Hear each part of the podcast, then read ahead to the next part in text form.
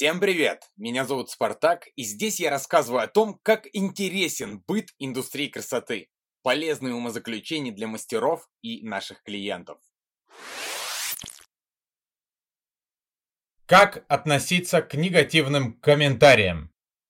Если кто-то о вас говорит плохо, значит вы ему не безразличны. Чувствую себя отвратительно, когда не слышу о себе вообще ничего. Критика имеет разумные границы. Если какое-то ваше действие получает из всех отзывов более 30% негативных, то стоит присмотреться к тому, что именно не так. Если более 50%, значит ваши действия ведут к отрицательной репутации, и нужно обязательно провести анализ претензий. Это может касаться и работы вашей какой-то в социальных сетях, вашей позиции, вашего поста, ну, все что угодно.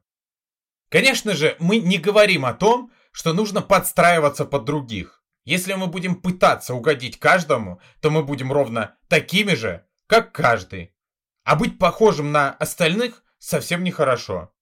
Мы говорим о том, что стоит учитывать мнение 50% и делать правильные выводы. Сколько людей на своем профессиональном пути я встречал, которые очень резко, с пеленой на глазах, воспринимали любую критику.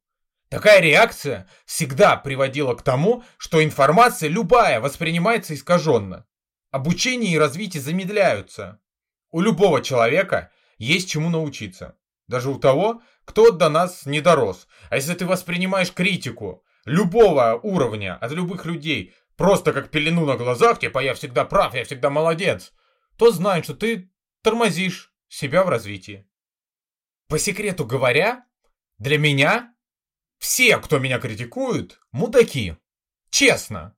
Но у этих мудаков я учусь и учитываю мнение мудаков. Но они все равно мудаки. Потому что я самоумный. Это такой полусарказм. Обязательно нужно учесть и запомнить то, что для салона, который открыт на нашей улице, мы всегда будем ужасным салоном. То есть у наших соседей, для наших соседей.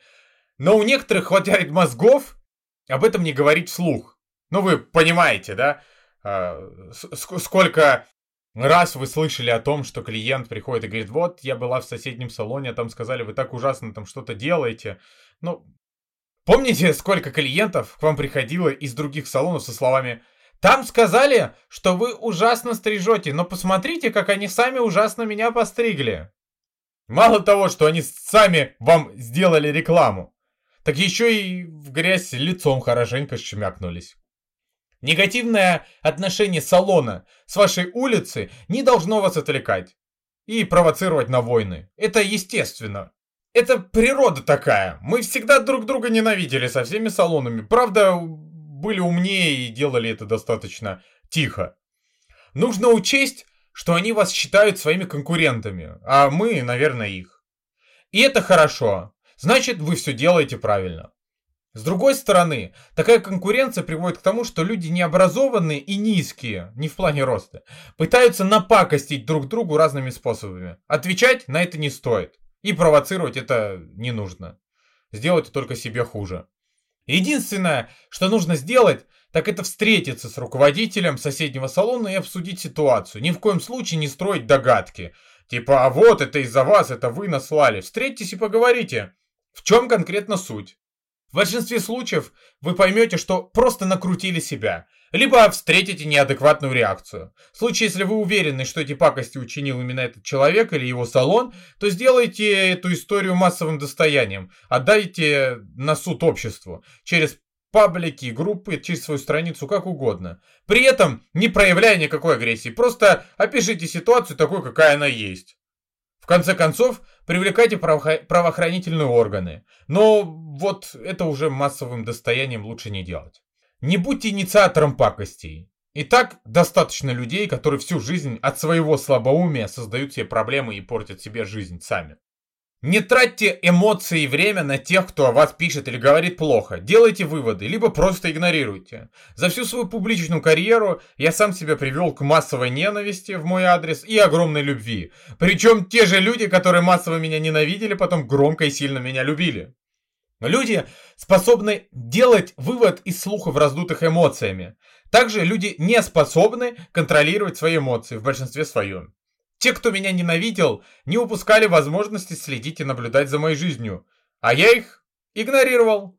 Они смотрели на меня так долго, сопровождая мои новые публикации своими негативными комментариями, что в конце концов либо просто создавали ажиотаж в моих социальных сетях, либо просто влюблялись в меня. Вступая в полемику с моими поклонниками, всегда будет несколько точек зрения, особенно в социальных сетях, поэтому и у вас найдутся защитники. Вступая в полемику, они привлекали больше людей ко мне. Всем было интересно, что же там творится. Любые разборки в наших комментариях это хорошо, особенно если мы в них не участвуем напрямую. Таким образом, люди, которые искренне пытались доказать, какой я плохой, просто делали мне рекламу. Через некоторое время становясь моими поклонниками, потому что я их игнорировал, а не злил. Они, продолжая за мной наблюдать, просто влюблялись, ну или испарялись. Одна польза. Это стоит понимать изначально. Не тратьте эмоции на них. Научитесь контролировать чужие эмоции. Это очень просто. Ведь многие из тех, чья голова заполнена агрессией, не способны контролировать свои эмоции. А вы можете создавать для них инфоповоды. Но не забывайте о своей репутации. Вас всегда будет кто-то упрекать и презирать, если вы будете делать то, что не общепринято. А тем более, если это кому-то как-то мешает. Но если вы будете стандартными, то вы просто никому интересны не будете. Вы не, не заслужите даже осуждения. Это все вполне нормально. Работайте на репутацию и распределяйте энергию правильно, трепетно и жадно.